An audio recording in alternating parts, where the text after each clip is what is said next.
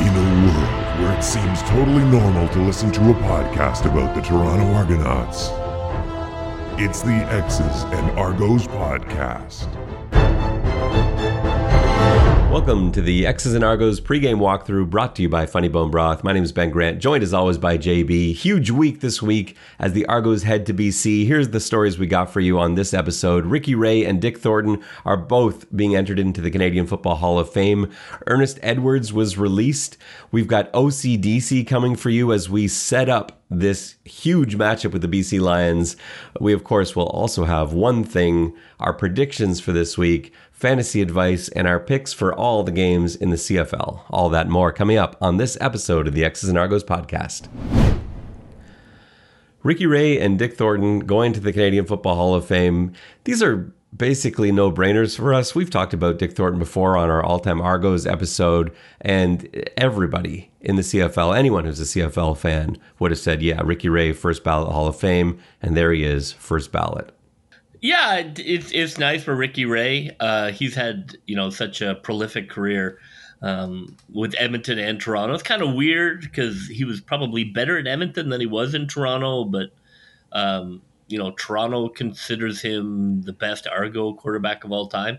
Uh, but clearly, his stats are amazing, and uh, you know, so he, you know, he's certainly well. You look at his career in totality, he's certainly well deserving of of the Hall of Fame. I, you know, I could I could sit and debate whether he's the best Argos quarterback of all time or not, but uh, I wouldn't debate his Hall of Fame credentials.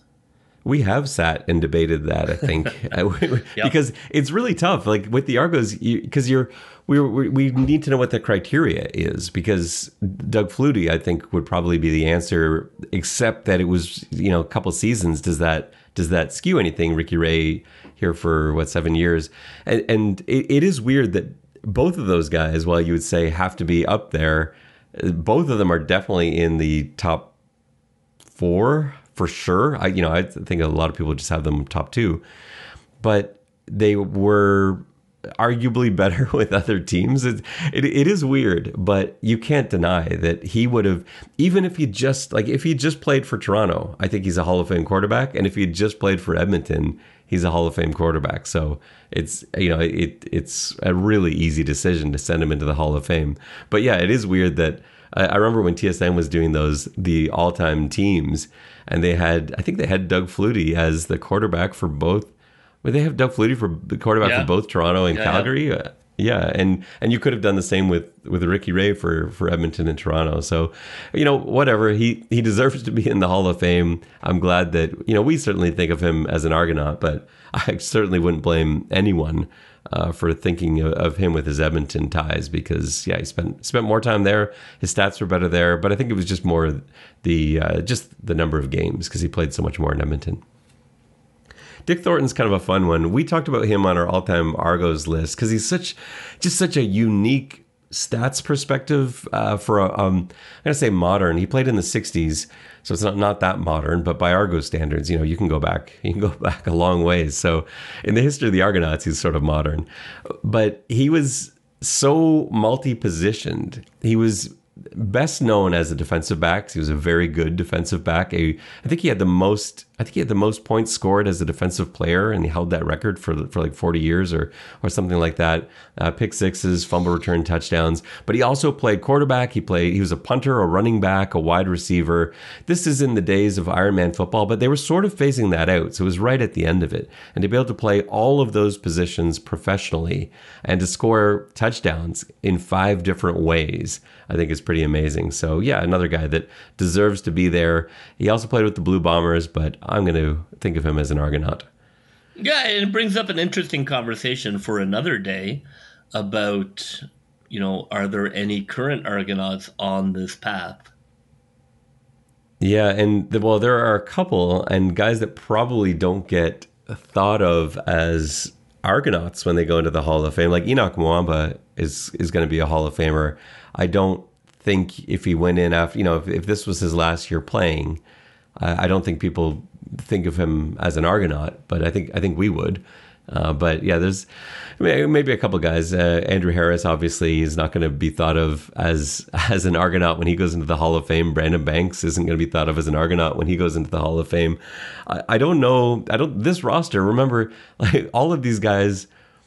Uh, there was, I guess, two of these guys were on the Argonauts in 2019. So it's not like there are any, there's anyone on this roster that you're thinking as a Hall of Fame candidate at this point and thinking of them as an Argo. So the team is in kind of a unique position because they completely cleared house. Yeah, and it, you don't. It's an interesting. Yeah, it's an interesting kind of lens to view the roster development uh, through. And I can't even like I'm trying to think right now of like some of the young guys, like the first or second year players. I I think like you'd have to say wait like who's closest to being a Hall of Famer from Jr.? the rookies? Yeah, I think so. Yeah, I think Kurleigh Gittens Jr. I know, but like he's got a long way to go. Yes. And he has at so, least five more teams to play for. Yeah, at least. Yeah. But so that's I don't know. I'm, maybe well, he'll. That's, you know, that's who I'm pulling for.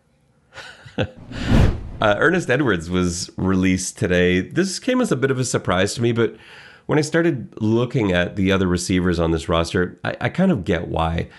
Ernest Edwards, the the reason I hate to lose him is that I, I don't know what this coaching staff's aversion to speed is. I love speed receivers, even if you know, even if they, they can't do everything, just having them there to, to stretch out the defense, I think is a value. Ernest Edwards is a really fast guy. They've now cut basically all the receivers that are known for their speed, and they, they sort of did that last year too. Um, and the only holdover was was Chandler Worthy, and and then uh, then he didn't make it, and now Ernest Edwards is gone uh, I, I guess their thinking is that Ernest Edwards pretty much needs to be an outside guy. So he needs to be X or Z. He's not going to be Z because that's Kurleigh Gittens Jr. And he's not going to back up Kurleigh Gittens Jr. Future because Hall that's a Canadian Famer, spot. For, yes, future Hall of Famer Kurleigh Gittens Jr. And so he's not going to back up that spot. So really, it's just Ernest Edwards and X.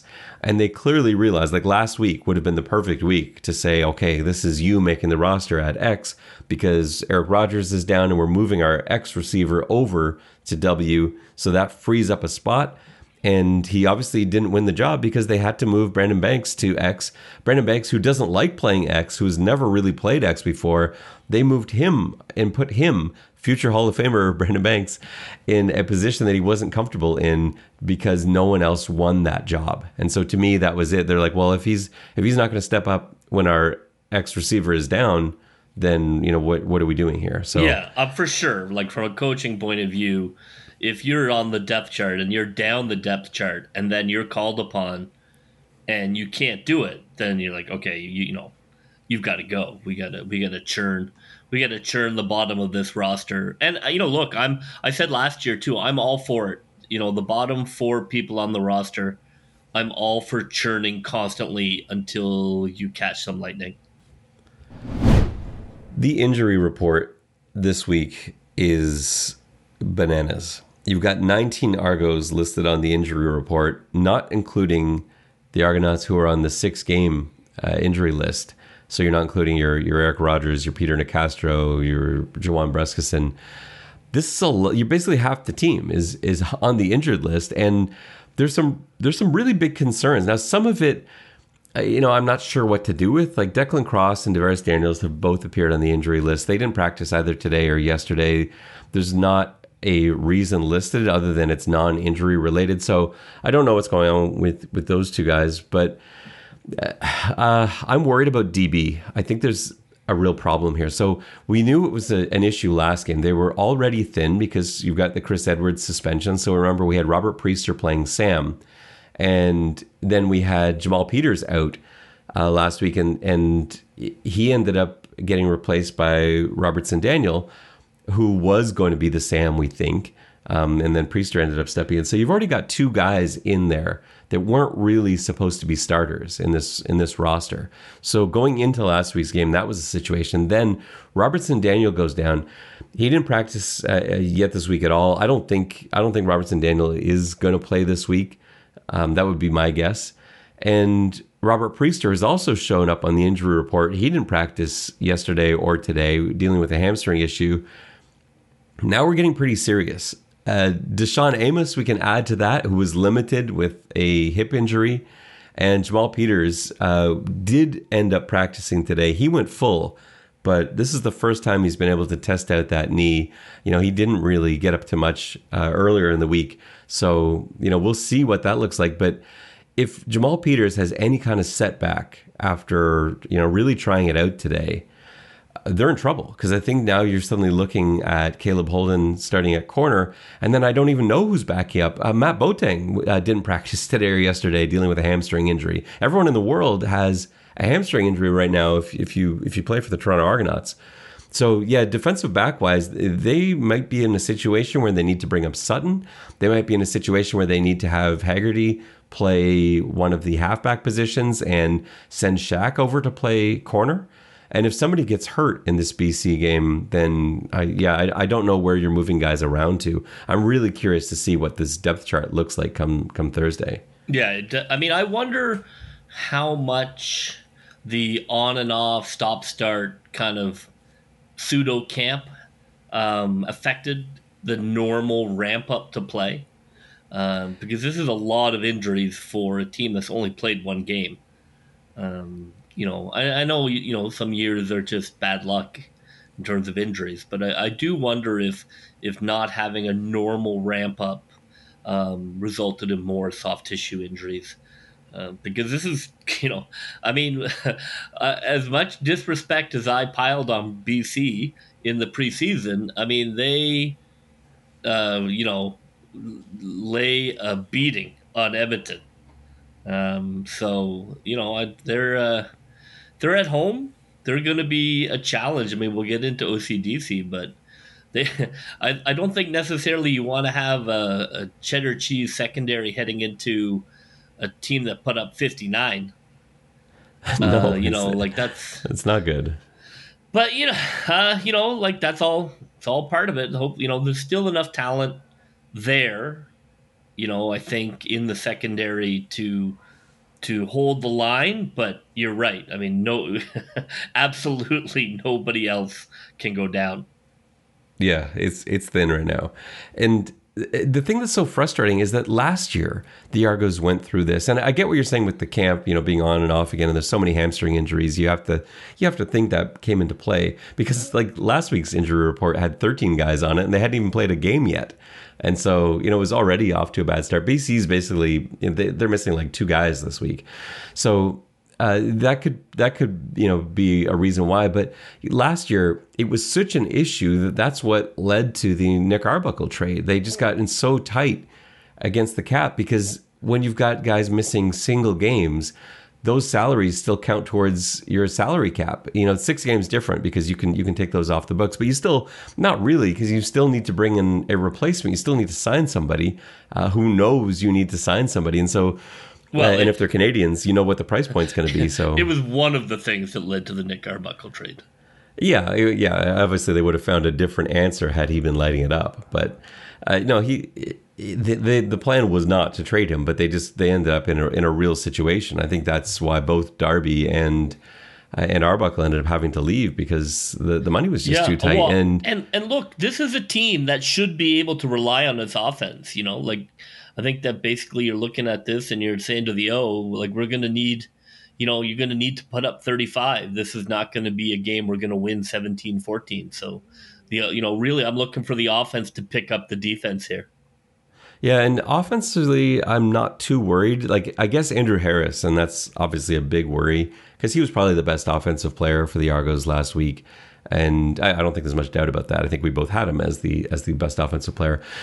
Uh, his hamstring, he practiced in limited fashion today. I would I would imagine he's going to go, but the concern here is that if if you're going to, and I I don't even know if I would like you kind of got to make a call on on Harris. This this is tough. Like hamstring injuries, they they we know they don't get better with playing. It's not like he's going to go out play against BC and feel pretty good Monday. It doesn't work like that, and so you have to wonder if it's if it's smart to to go a different direction this week to dress Ouellet instead uh, leave Harris out, mix around your roster for a bit. Obviously, you're gonna have to make that an American spot. Yeah, and um, I believe, like, I believe this game is actually sort of surprisingly important because it could potentially be a dagger game when you look at, Hamilton and Montreal um, potentially going 0 and 3 this weekend. Um, but on the flip side, you do have a little breathing room, right? Like you do have some breathing room in, in terms of the division. Uh, so if you know if you're gonna punt on a game, and you know they would never say that, but if essentially you're gonna punt on a game and just basically rule out everybody who's even tweaked, you know, doing it in the middle of the night in British Columbia is the time to do it. I guess so, except that it's such a gauntlet after this. Like this is a big that, game. That's for, what I mean. So like maybe it makes way more sense to punt on this because I mean you could easily see Montreal and Hamilton losing this weekend. And yeah, but then, I think you have to go into this with as a must win though. Instead, I think it's the opposite. I'm, I'm okay. I mean, I, to me, it makes sense. To me, it makes sense to rule everybody who's even close because uh, you're you know you're going to need everybody after this week. Anyways, that's just um, a thought. Yeah, I, I I get what you're saying, but the the next three weeks after that are Winnipeg, Saskatchewan, Saskatchewan. Exactly. You need everybody, so you don't want to have somebody get tweaked in this game and then be out for three weeks. When like, really, who cares if you beat BC? If you lose, you know you you've already gotten a pretty sweet start with your two division opponents starting off 0 and 2. You, you you already have some breathing room, you know, through no work of your own, but just the way things have broken, the, the Argos are in a pretty good place in the division, to be honest.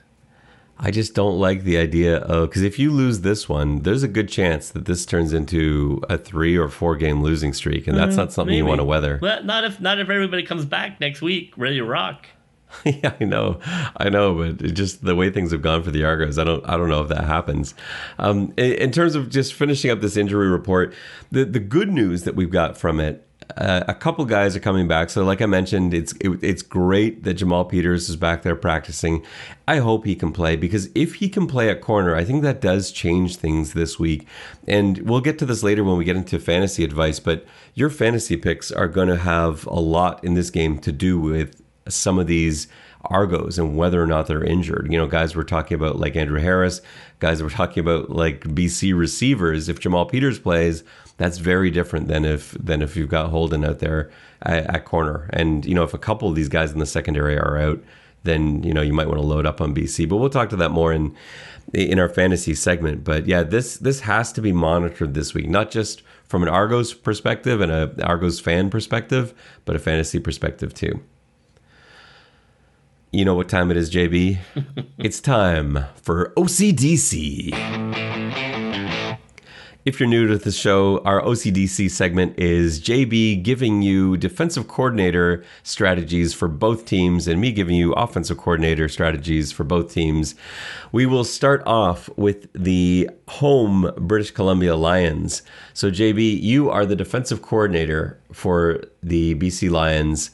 You're defending Macbeth and the vaunted Toronto Argonauts field goal attack. Uh, what are you doing this week against Toronto? Uh, I think that uh, you you keep the middle of the field uh, packed, take away the seams, take away the in cuts. Um, you give Toronto those wide open uh, swing passes, passes to the wide side of the field. I think you you know um, you you allow those because where are those going? They're not they're not going anywhere. Um, and the, those passes are such high risk. If you, I know like that Macbeth has got a, a great arm, but if you just catch a gust of wind, or if you you know just just five percent not enough, those are those are sixes. Um, so that's what I'm I'm looking like from a from a passing point of view. I'm, I'm keeping the middle packed because I don't want him to to start throwing in the seams and in the middle of the field where I, I feel he really excels. Uh, from a run point of view, I'm just waiting on Harris to go out. You know, you like I, I, if he plays, you know, where where are we gonna get out of him? You know, a quarter, quarter and a half. I think uh, I think that you you feel pretty confident that you're not going to get four quarters of Andrew Harris um, from a run stoppage point of view. Um, so I think you know, and from a pass rush point of view, you know, again, you can you can speed Macbeth up into making bad decisions. It is um, one of his flaws. He's he can be great when he's locked in, um, but you can get him frustrated. You can get him uh, trying to do too much, and when you start chasing him, uh, he tries to do too much, and he is not a good, um, you know, Zach Collaros. He is not. Offensively for the BC Lions, I, have kind of got two strategies for this. I, I think it's going to be really tough to run the ball the way that BC ran against Edmonton. Toronto's got a very different defensive makeup. Running the ball against Edmonton, it was some of those plays were like there was just, just nobody there. I, I don't I don't know quite what no, uh, happened. I mean, but it, it looked honestly, it looked like high school games where you know one team is just so much better than the other. You know that you know they're running these sort of like counter play for 75 yards. Like, oh, okay, well that's that's a good play. I know, and, and with the TV angle, it's so weird because you kind of expect another guy to show up at some point defensively. Like they run a counter play, and you're like, okay, well the linebacker will come into the picture in a second. No, like, nope. No, okay, well the safety should show up in a second. No, there's no, there's nobody there. yeah, it was it was staggering. So it's not going to look like that against Toronto, and and I think in fact middle run is a really bad plan. Uh, they had a lot of success uh, running up the middle, breaking through plays. Butler, a couple of his long runs came on just you know really simple middle runs uh, where guys just got beat, and then uh, you know one broken tackle, and that's it. There was so much space. I, I don't think I would make that part of the plan. The Argos not only are they good at that, they will have been watching film on that all week. They're looking for that. I think you want to try and get outside, and ideally, if Shane Ray plays, and he's another guy that's um, that hasn't practiced yet this week. But if he plays, you want to stay away from his side because his speed is is elite. But he's one of the guys dealing with a hamstring injury. If he's not in there, then I think you can attack both sides pretty aggressively. And so as BC, I would actually look to run some counters off of Butler. Um, you know, fake faking Butler to the left, having a, a jet coming across to the right, uh, vice versa. But I do think you want to attack the outsides, and I think you want to force the corners who are already going to be under a tremendous amount yeah, of pressure yeah, I mean, to get involved. I think just to kind of jump in. Well, I'll, I'll save it. I'll save it till I'm I'm DCing. So I, think that's my main strategy. Now, passing wise, I, I, would I would get floods and I would get Rourke on the move. So um, I wanted to. We don't you don't see a ton of you don't see a ton of bootlegs uh, in the CFL, but I wouldn't mind some of that a little play action, hard bootleg out wide. I really like flood concepts. Toronto's defense struggled, especially on the boundary side last week. Once once Caleb Holden got in at, at corner, he and Shaq Richardson had what looked like a few communication issues, uh, especially with well with regards to zone coverage.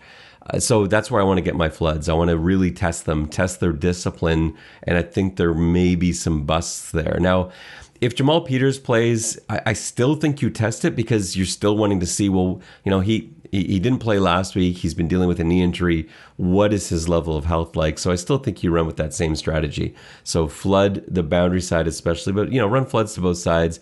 Get Rourke out of the pocket. Get him on the move. Uh, if you can change the launch point too, that makes it more difficult on the veteran middle, where Toronto's strength really is. The, the linebackers are obviously a real strength, but there's strength that you know from from Shaq to Amos across the top uh, you know, both both uh, halfbacks, the safety, both linebackers. You want to stay away from that middle of the field. So everything's got to be outside. If I'm the BC OC. All right, JB, we've flipped to the good guys. You're the Toronto DC. What do you do? Yeah, that is a great question. Um, you know, British Columbia obviously looked uh, pretty good in their 59-15 win. I think a couple kind of standard things. I mean, number one, you know, James Butler is obviously the focus. You have to be all over him. You have to be rerouting him. You've got to be pushing him off his spot. You cannot have free releases. Um, you know, screenplays, he should never be alone on a screenplay. There should be somebody on him pushing him off his route on every snap of the ball. Um, I, I just you simply have to take him away. You just cannot let him be the focus. And so I think you're you're looking to to do that hands-on Butler on every play. Um, you know that counter stuff. You know, uh, don't I guess be aware of counter. You know, I, I think the Toronto Argonauts defensive line and linebackers are a little more solid on that. Um, you know, so that's just standard run defense. I, I didn't see anything that exotic that BC was doing. Um, but I think you know you got to watch the screenplay. You got to watch the quick swing out passes. Um, you can't just give it to Butler and and just allow it and then let him be in space. I think you have to you have to rough him up and you have to make him a focal point. Um, from a quarterback point of view, you know, look, Rourke's trying to become a Canadian icon. Um, if he throws ninety percent completion every game, uh, he certainly will be. A lot of three step drops for him there. Um, he's getting rid of the ball quickly, so I think that you know from a defensive point of view, you're probably not looking the pass rush as much as you are hands up in lanes and uh, and taking away those quick slants and taking away those quick passes um, and forcing him to to progress in his reads a little more downfield. And uh, you know, I uh, Whitehead is a heck of a player, and he's going to get his catches. But I, I really feel like if you take Butler out of the game you know, Lucky Whitehead is not going to uh, single handedly destroy you. He's not going to score six touchdowns. Like he might score two. Fine, we're looking to you know we're looking for a shootout here. Um, so for me, I'm taking care of Butler. I'm getting hands up in the passing lanes, and uh, and and seeing what uh, what BC can do with that uh, in terms of forcing uh, forcing Rourke to to make some plays downfield. Probably play a lot of man. Um, if you're moving corners in and out and moving guys around to new positions, as much as you want to, God, it's so hard to play zone when guys haven't repped it. You know, zone is so, I mean, zone is just so challenging, even when you rep it, because it's so hard to know what the other guy's going to do and where's my zone begin and who am I going to pick up. And it's, it's such a, it's such a field defense. And I know as a coordinator, you don't want to stay in man the whole game, but I don't know. I, I, I do think are going to have to play a lot of man because, you know, when guys aren't necessarily repped in a certain position, then it's just got to be, I got this cat, you got that cat. If they're if they're gonna play, like I, I the way I see it, like I, I, don't I don't know if I like the idea of playing man all game, uh, but they're they're their zone coverage was was so rough well, it's last just so week. Hard. When, you, like I know, you just can't. you got pieces. guys who haven't communicated. They've never played halfback before. I mean, it's just you just don't have the luxury of doing it. I, in my opinion, I think you're, you know, you're going to have to play not all man, but I think you're going to have to play a lot of man, uh, and I think that's fine with Whitehead. Um, you know, I think that that's that's you know you put a little uh, safety over the top and everything else Rourke wants to get rid of quickly. I think man works out okay against him. Yeah, I would like. I wouldn't run any zero, but I would like as as long as we're we're comfortable with with Metchie sort of strolling a little bit to to Whitehead's side. Just to, I just don't want those like seventy yard bombs to Whitehead. It's so tough to keep up with him. He's so fast. Um, but you know if if they can if they can cheat a little bit to his side, I think that's okay. Not that not that you want to leave Burnham on his own, but uh, it's you know you got to kind of pick your poison, I guess, a little bit. I think the keys, like you said before, like pressure. If they can get pressure on Rourke, that's a very different ask for a young quarterback. Uh, he looked great. Yeah, like when when he had no pressure. It's tough the though. Like when you them. look at that Edmonton game, those three step drops, like you're just not going to get there. I, I I don't know how much pressure unless you're getting pressure up the middle.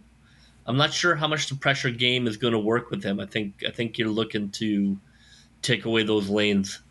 Um, yeah, three step three step is tough, but I, I, still think you can disrupt. Like you're not necessarily getting sacks on three step and fire, but you you can still get some push up the middle. And I do yeah. think that like the Toronto defensive line is way better than the Elks defensive line. They they did nothing. Like Rourke was basically just might be just a nice might be a nice Oakman game actually. Yeah, like he can be a real key to this game. I think if you're looking at a defensive key, I think Oakman really disrupting up the middle could be a difference maker. And those, you know, he is a large individual to try and throw around. Yeah, no kidding. I know when he gets his hands up, uh, it's tough. He does disrupt. All right, offensive side of the ball. My plan against the Lions. I, am kind of excited about a couple things. I, I, think there's a really nice matchup to the field side for the Argos. Uh, now, I, I, know I might end up uh, having to eat my words after this. I think I think the Argos can pick on TJ Lee. I know I know he's been an all star. He's been a great player in the CFL for a long time. Uh, he's so he's playing he's playing boundary half. He doesn't look like the same TJ Lee to me. I know he had a pick last week, but it was on a very poorly thrown ball. It was actually a ball that shouldn't have been thrown at all. Uh, he he got beat on it, and he got beat a number of times, and Arbuckle just couldn't find his receiver. I don't know if it's just that TJ Lee lost a step. I don't know if he had help, and just with the TV angle, I can't see that. But to me, I think just in watching the TV coverage, I think there's I think there's a possibility there. And then if you look at the fact that you got Tyneil Cooper beside him, a young player at field corner, uh, who I, I think is vulnerable. And if you've got a, a situation where you're forcing a slightly uh, you know on the wrong side of 30 uh, TJ Lee and a young corner, and you've got Kurleigh Gittens Jr. on that side uh, Ambles on that side, potentially Banks, depending on what what happens this week. And I, I do think that's a possibility. You know, knowing that Banks doesn't really like the X spot, I wouldn't be surprised to see DaVaris Daniels go back to X and maybe they try Cam Phillips with an extra week of reps, or what's it probably more likely is AJ Richardson uh, at W uh, and maybe he plays there, and then you've got Banks, Ambles, and Gittens Jr. If they're on the field side, I, I really like those matchups with with Lee and Cooper. So that's I'm, I'm going to target them as much as I can. The other thing uh, that I think you can do is run. I think this has to be a run game. I really wish Andrew Harris weren't banged up because this BC defensive line. They're they're slow. Uh, they're banged up as well. I, I think there's opportunities there. I still I like power middle uh, against this defensive line because of how banged up they, they are. They've got some players that should be able to like, stand up up the middle, um, but they they really didn't that well. Edmonton didn't run that much because they got down so early, but Wilder found room in middle run, and they're more banged up this week than they were in week one. So I do think there's some opportunities up the middle, but I really want to see Coach Dinwiddie take advantage of what he set up so well last week. So all the things that you and IJB were talking about that we wanted to see in the second half of last week, we, we've got to now see them in this week's game because we didn't see them in the second half. So that's play action off of Harris. This is misdirection off of Harris. Um, jet counters that I talked about as being a strategy for the BC offense. Get the defense going one way. I think you can take the edge. I don't. I don't love the contain of BC. I think that you know both the guys they got on the edge. It's not like they're huge guys. They both you know weigh in about 250, but they're not the fastest guys in the world. You can beat them to the outside. You can break contain as long as it's quick. Um, and so that's a, a, mix of that power runs up the middle, counters to the outside. Uh, and then when you do pass, I think we're really looking field side to take advantage of Lee and Cooper. So that's my plan for OCDC. One thing. Did our one things come through last week? Mine did not. I wanted an early no. score, and we threw an interception on that first drive your one thing last week, you you wanted a, a punt return touchdown? Touchdown? No, just a punt return over 20 yards. Okay, well, the, the return game was unquestionably better than it has been. So I think you know you kind of got a little bit of uh, no, a little bit of what you were asking for in one thing. Where are you going this week? I will not accept that. Um, this week, uh, I'm just going to keep recycling my uh, my wishes until they come true. Uh, this week, I'm putting it on the O. I want to see a red zone touchdown. You'd think that wouldn't be too much to ask, but yeah, I want it. I want a red zone touchdown. Let's let's go. Come on, let's get this. Let's get this figured out. If your one thing doesn't come true, then the Argos don't win this game. You're not going to beat BC without the ability to score a red zone no, touchdown. I, I think so. it's a bounce back game for the offense. I think that you know they they are um, you know they're not the the the weak sister of the team. They are um, you know they have we have great players on offense. They did not show it versus Montreal, and I think they're ready for a bounce back. I'm you know I'm looking for them to to go out there and uh, and show that they are one of the top four teams in the CFL. My one thing is I want to see somebody step up that no one is expecting to step up. And I'm it can be offense, it can be defense. At the end of this game, I want CFL fans across the league saying, "Well, who the heck is this guy?" And and it, you know there are a number of candidates here. It could be maybe it's Cam Phillips, maybe maybe it's uh, Richardson, maybe it's Adeboboye, maybe it's Priester, Holden. There's so many different players that it could be. one of them needs to have the game of their life this week. The Argos are banged up, they're down, they're going into a tough place to play on the other side of the country, a place where they lost 55 8 last time uh, we traveled there. And they're, they're going to need more than just the, the, you know the effort that they got last week and the you know mediocre results that we saw on, on both sides of the ball it has to be better. And so someone that isn't a star has to become a star this week. That's my one thing. Predictions are tough for this one. Uh, i don't know. Do you want me to go first how i see this game going? Uh, i believe i went first last week. All right i'll start it off. Um, i think this is a bc win. I I don't want it to be. I would love very much for the Argos to win this. I think it's a really big game. I think the Argos winning this goes a long way to them winning the East this year. Because, like you said in our last segment, there's a really good chance Hamilton loses, a really good chance Montreal loses. This is an opportunity to to make ground, to be two and zero oh against the rest of the division that hasn't won a single game is really an advantage early on. It's it's just an 18 game season. You think about baseball and you know being two games up with like you know two weeks remaining. That's that's a, that's a big difference. It's it's hard to catch up, and that's basically the scenario that we're in right now.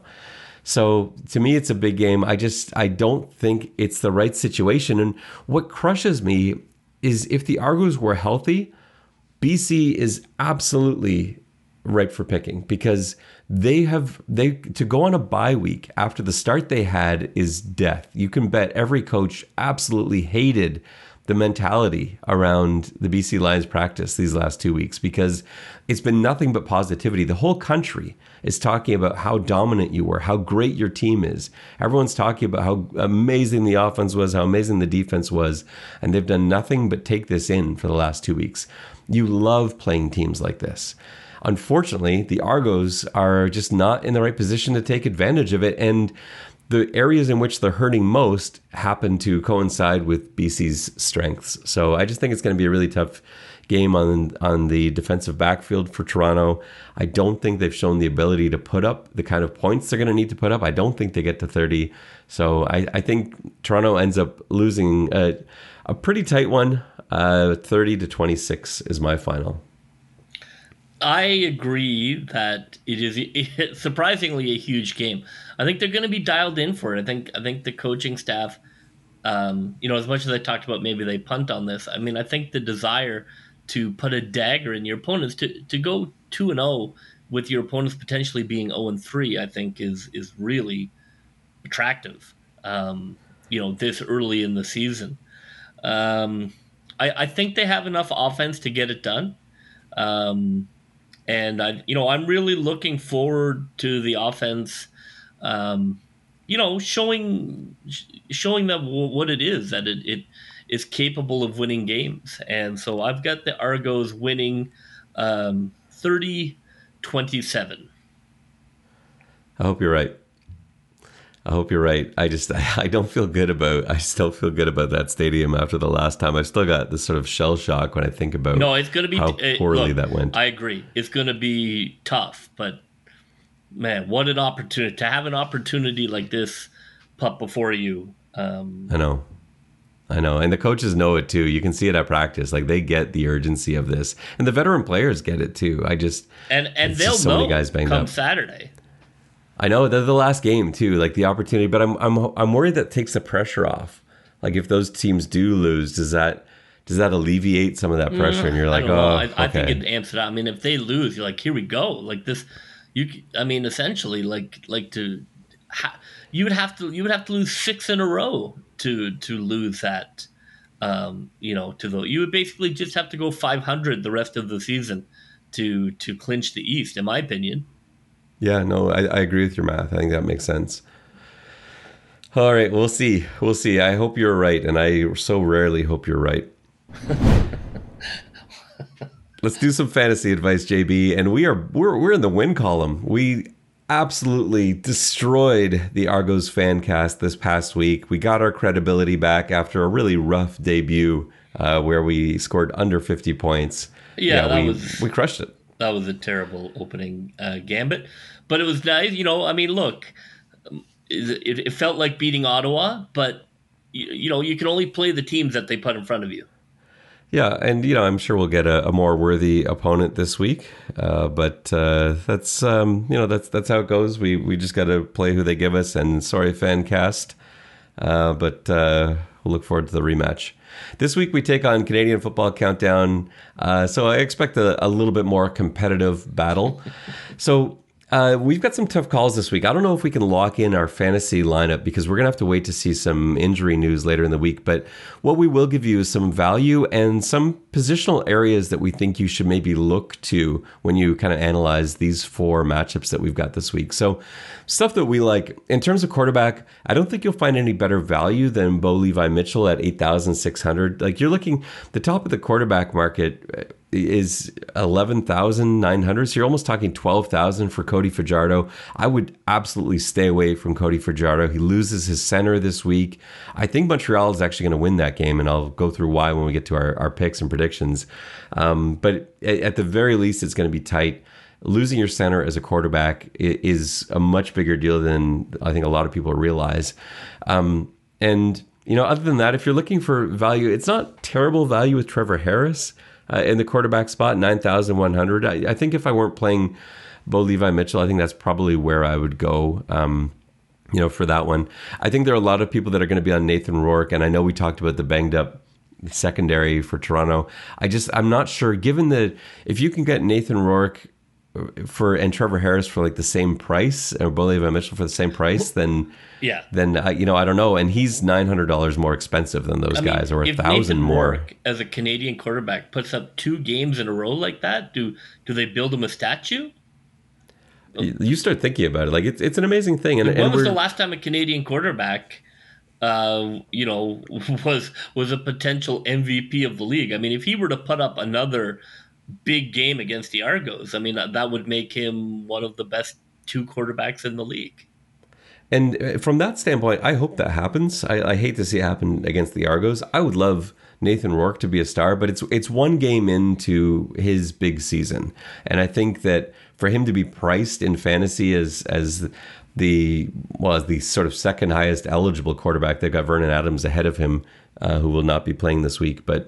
Um, I just don't think I think it's just too too big a risk. And while I like him and I think his numbers will be good, I think your money is better spent spend you know eight hundred dollars less on Trevor Harris or spend fifteen hundred dollars less on Bo Levi Mitchell. That's better value for running backs, if you wanted to go like if you want to go high end, I would I would stay away from Andrew Harris this week. I just don't think you're going to get a full game from him. I'd also stay away from James Butler. Those are the top two guys on the board, Butler and Harris. I would stay away from those guys. The next three guys are are all banged up. Stanback, uh, Kadeem Carey, Don Jackson.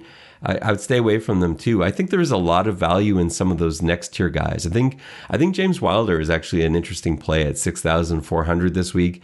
Uh, but I still I still love the I still love the the Bombers guys. I think you know Brady Oliveira five thousand two hundred sixty six. I really like Johnny Augustine. Maybe this is the week he has his breakout game. 4,300, there's really nice value there. And if you're going a lot less with like two of those running backs, it means you can splurge a bit with receivers and there's some really nice receiver matchups this week. So yeah, I, I kind of like spending less on running backs uh, in this week's. And you know, you could even get like uh, Jeshrun uh, Antwi starting running back for Montreal, and he's four thousand six hundred. You can get like three different running back starters uh, for averaging like five thousand five hundred a player. Um, that that's pretty good. Yeah, I mean, you and I debated. We'll see how it goes. Like I, I, I'm of the mind that I, I like Oliveira. I think that's a nice value pick still. Uh, but for running back two, I just punted. I'd be like, give me the give me the guy holding the you know give me the guy holding the Gatorade thing you know for a thousand. Um, you know, I, I wouldn't spend any money on QB on RB two. Yeah, I, I just I just don't think there's any value there, even at four thousand. Like for what? The, the, the, the, bunch of random guys going to put up 35 yards. So I'd, I'd rather save that money for receivers. I think the problem is like in our league, you're not allowed to leave any position blank. And so with our setup, the minimum you can spend is is two thousand five hundred. No, it's There's I'd no love to go lower. I'd love to go lower, but I yeah, I go twenty five hundred for me. RB two, twenty five hundred.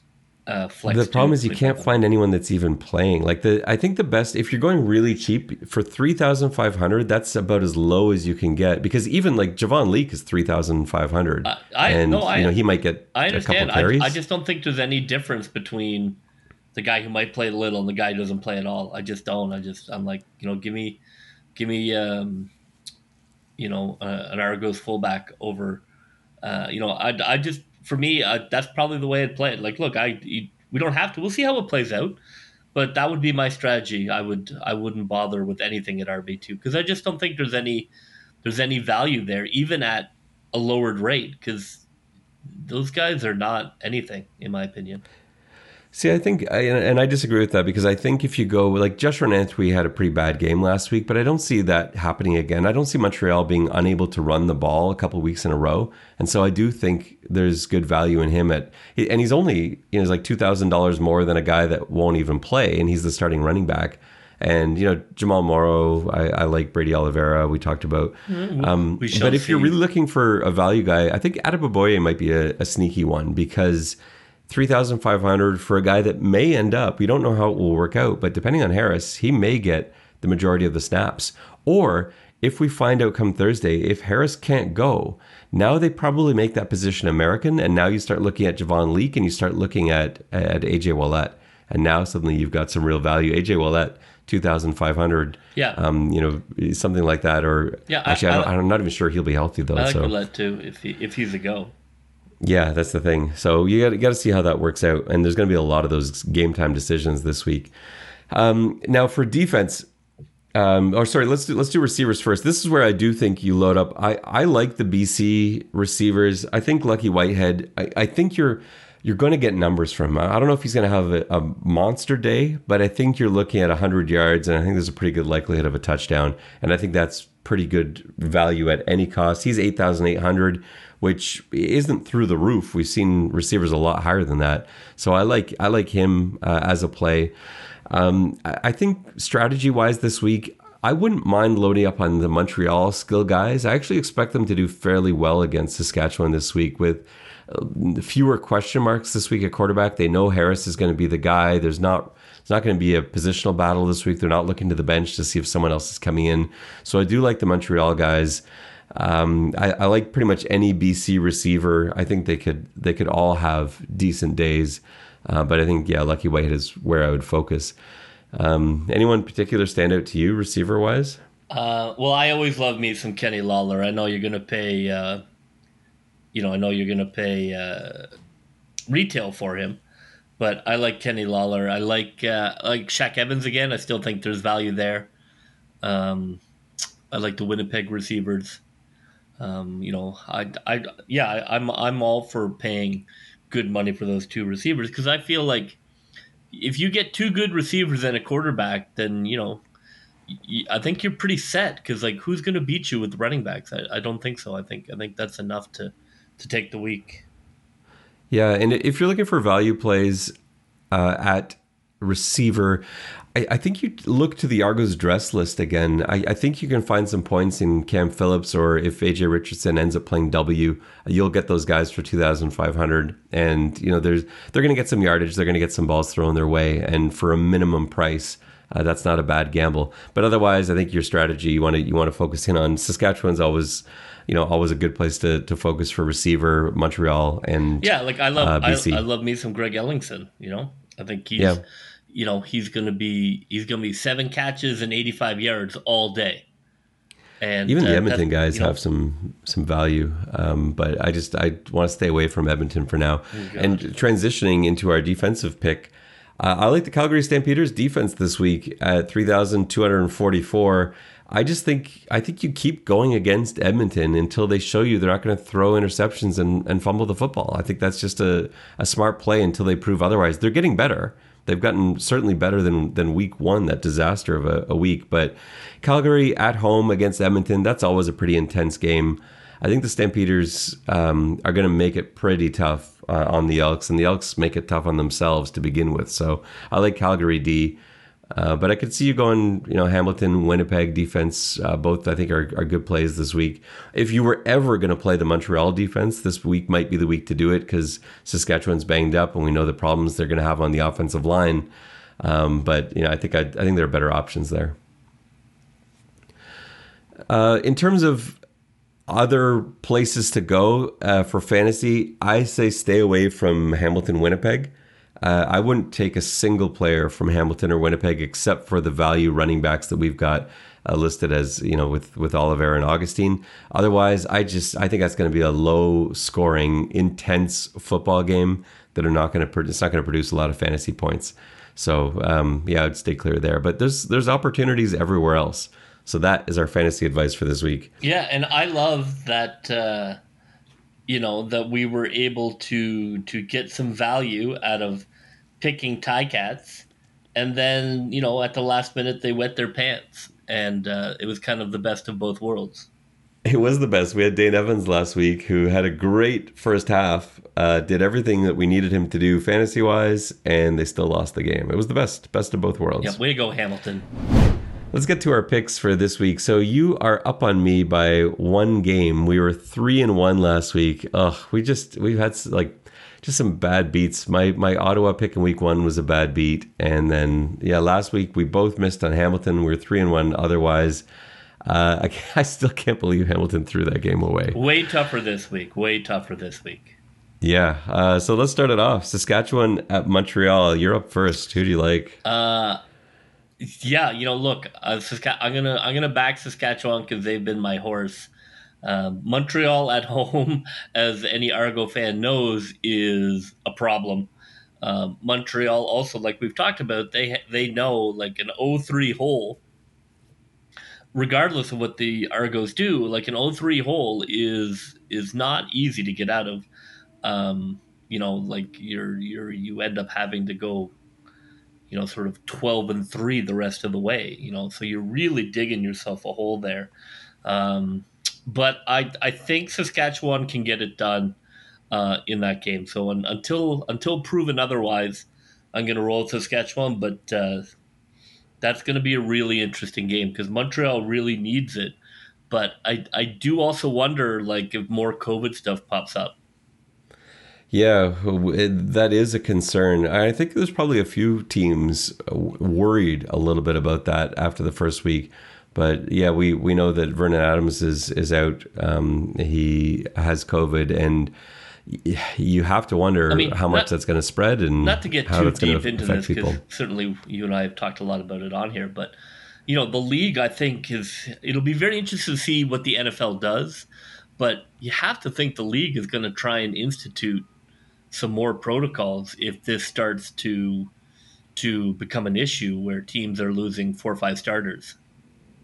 Yeah, if, if that's what happens. Now, I, I don't know if that's going to be what happens. Uh, we'll, we'll have to wait and see. But yeah, if, if you do start losing four and five starters every week, then then they probably will step in with some more protocols. But I, I don't, you know, we're early. This hasn't nothing's there hasn't been like an outbreak yet that we we know about. So I, I think we're sort of I, I don't see anything going in reverse here unless it's pretty drastic. So I wouldn't anticipate that happening. Uh, Saskatchewan, Montreal. For me, this is a Montreal win. I, I, think if there's ever a time for Montreal to win a game, it's got to be this week. They're they're in desperation mode. They can't go 0 3. They are a better team than their record right now. They really should have pulled that off last week. Uh, they you know probably should have pulled it off in, in week one.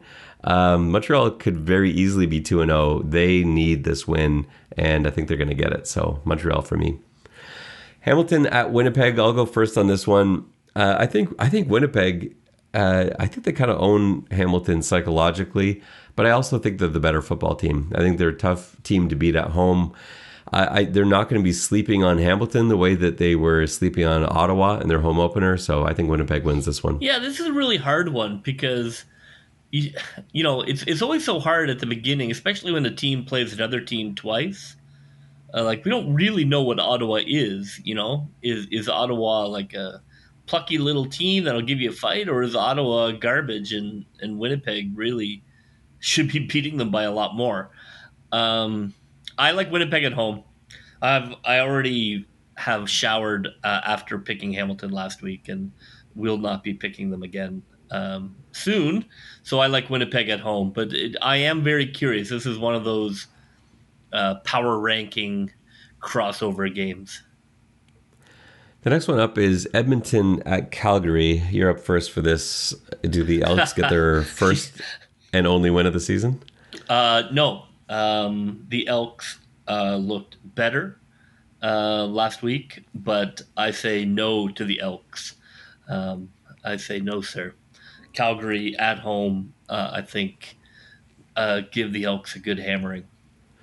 Yeah, I just I can't see like after we were duped into picking the Elks in week one. I just don't feel like I'm going to pick them again until they until they prove me wrong. So I, I think Calgary's a better football team. Uh, they they don't look great though. They're vulnerable, but it's in Calgary. This this game is going to be fun to watch. I love Edmonton Calgary games are are intense. So I'm looking forward to this one. But I think Calgary wins it. And we've already given you our Toronto BC predictions. Uh, I'm on BC you're on Toronto. And that will just about wrap it up. Make sure you catch our post game reaction podcast that will probably be out at about 4 a.m. on Saturday once uh, everything wraps up. Oh, um, so I'm I'm uh, I'm pretty excited about this one, JB. I know you're not excited about the the game in the in the West Coast time zone. Mm. Well, that will just about do it for us on this episode of the X and Argos podcast. For JB, this is Ben Grant saying so long, and may all your pre snap reads be good ones. I'll see ya.